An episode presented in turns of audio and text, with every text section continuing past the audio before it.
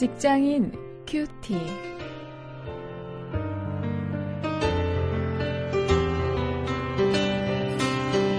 여러분 안녕하십니까? 3월 9일 오늘도 마태복음 10장 1절부터 8절까지 말씀을 가지고 일터 전도를 주제로 말씀을 묵상하십니다.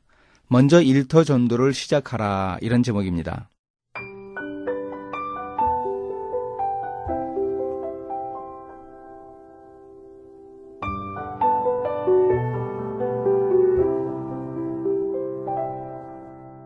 예수께서 그 열두 제자를 부르사 더러운 귀신을 쫓아내며 모든 병과 모든 약한 것을 고치는 권능을 주시니라. 열두 사도의 이름은 이러하니 베드로라 하는 시몬을 비롯하여 그의 형제 안드레와 세베대의 아들 야고보와 그의 형제 요한, 빌립과 바돌로메, 도마와 세리 마테, 알페오의 아들 야고보와 다데오, 가나안인 시몬과 및 가룟 유다, 곧 예수를 판자라. 예수께서 이 열두를 내어 보내시며 명하여 가라사대 이방인의 길로도 가지 말고 사마리아인의 고을에도 들어가지 말고 차라리 이스라엘 집에 잃어버린 양에게로 가라. 가면서 전파하여 말하되 천국이 가까웠다 하고 병든 자를 고치며 죽은 자를 살리며 문둥이를 깨끗하게 하며 귀신을 쫓아내되 너희가 거저 받았으니 거저 주어라.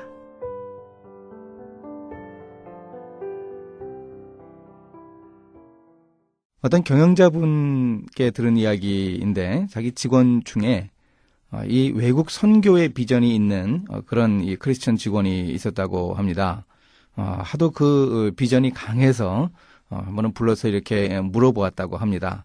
올 한 해 동안에 직원들을 얼마나 정도 전도를 했는가 물어보았더니 꽤 높은 지위에 있는 그런 직원이었는데 한 명도 전도를 하지 못했다고 하는 거죠. 그래 그분이 이 꾸짖듯이 이 어, 이야기를 하셨다고 합니다. 지금 여기에서 어, 또 전도하기 쉬운 그런 지위를 가지고도 이 직원들을 전도하지 못한다면 어떻게 이 해외 나가서 그 어려운 선교를 감당할 수 있을 것인가 아, 다시 한번 처음부터 생각을 하라고 그렇게 권면을 했다는 이야기를 들었습니다. 오늘 바로 그런 말씀을 예수님이 이 본문을 통해서 해주고 계십니다. 먼저 1절부터 6절까지에 보면 이 사도들에게 부여된 이 첫 번째 전도 과제가 나오고 있습니다. 열두 제자들을 택하신 예수님은 이제 그들을 내어 보내십니다. 파송하시면서 이렇게 말씀하십니다. 이방인이나 사마리아인들이 아니라 이스라엘의 잃어버린 양에게로 가서 먼저 복음을 전하라. 이렇게 명령을 하셨습니다. 물론 이 말씀은 이방인들이나 사마리아인들이 구원 대상에서 제외된다는 뜻이 아닙니다. 이 이방인의 길로도 가지 말라 하는 이런 금지는 이 유대인 출신 그리스도인들을 청중으로 삼은 이 마태복음의 어떤 특징일 것입니다. 어, 자기 이 동족들을 먼저 전도하라는 어, 그런 강조일 것입니다. 어쨌든 이 명령을 오늘 우리에게 적용을 한다면 바로 오늘 우리 일터에서 이 먼저 전도해야 한다는 것이죠. 어, 우리가 이 전도에 대한 비전을 가질 수 있습니다. 우리 인생이 해외 나가서 어, 전도하겠다 하는 이런 어, 일생의 그런 비전을 가지고 있는 분들이 들어 있을 것입니다. 그러나 중요한 것은 바로 오늘 나의 삶의 현장에서 먼저 전도해야 한다는 것입니다. 또 7절부터 8절에서 예수님은 거저 받았으니 거저 주라고 말씀을 하십니다.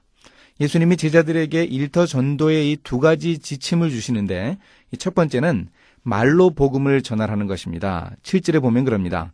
가면서 전파하여 말하되 천국이 가까웠다 하고 그럽니다. 이렇게 말로 복음을 전할 수 있어야 합니다. 이 우리가 행실로 전도하는 것이 중요합니다. 이 삶의 전도가 참 중요한데요. 그 삶으로만 전도한다고 입을 다물고 있으면 우리는 어쩌면 우리 삶을 제대로 보여주지 못해서 평생 한 사람에게도 전도하지 못할 수도 있습니다. 아, 삶의 전도와 더불어서 우리가 입을 열어 복음을 전할 수 있어야 합니다. 두 번째는 하나님이 주신 은사를 활용해서 능력을 행하라고 하는 것입니다. 8절 상반절에 예수님이 말씀을 하십니다. 병든 자를 고치며 죽은 자를 살리며 문둥이를 깨끗하게 하며 귀신을 쫓아내라. 이렇게 말씀을 하십니다. 이것을 오늘 우리의 일터 전도에 적용할 수 있습니다.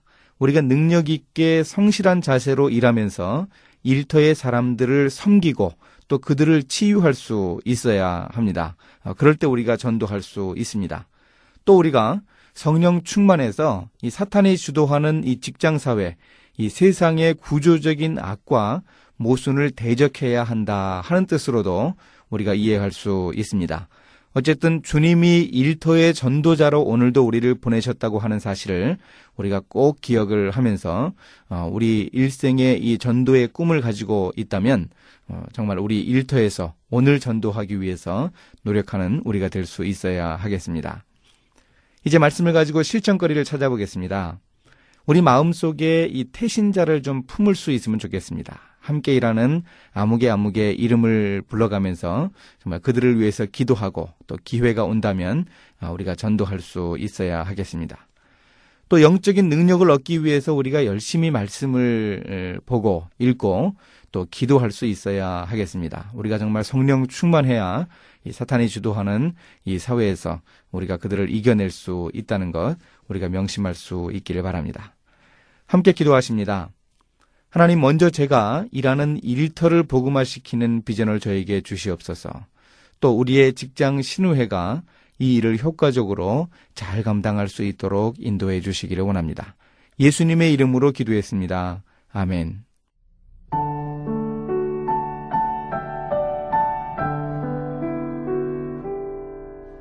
직장 생활을 하다가 신학교에 와서 목회자가 된 분에게서 들은 이야기예요. 그는 직장 생활을 하다가 복음 전도의 열정을 가지고 전임 사역의 길로 들어서게 되었다고 합니다.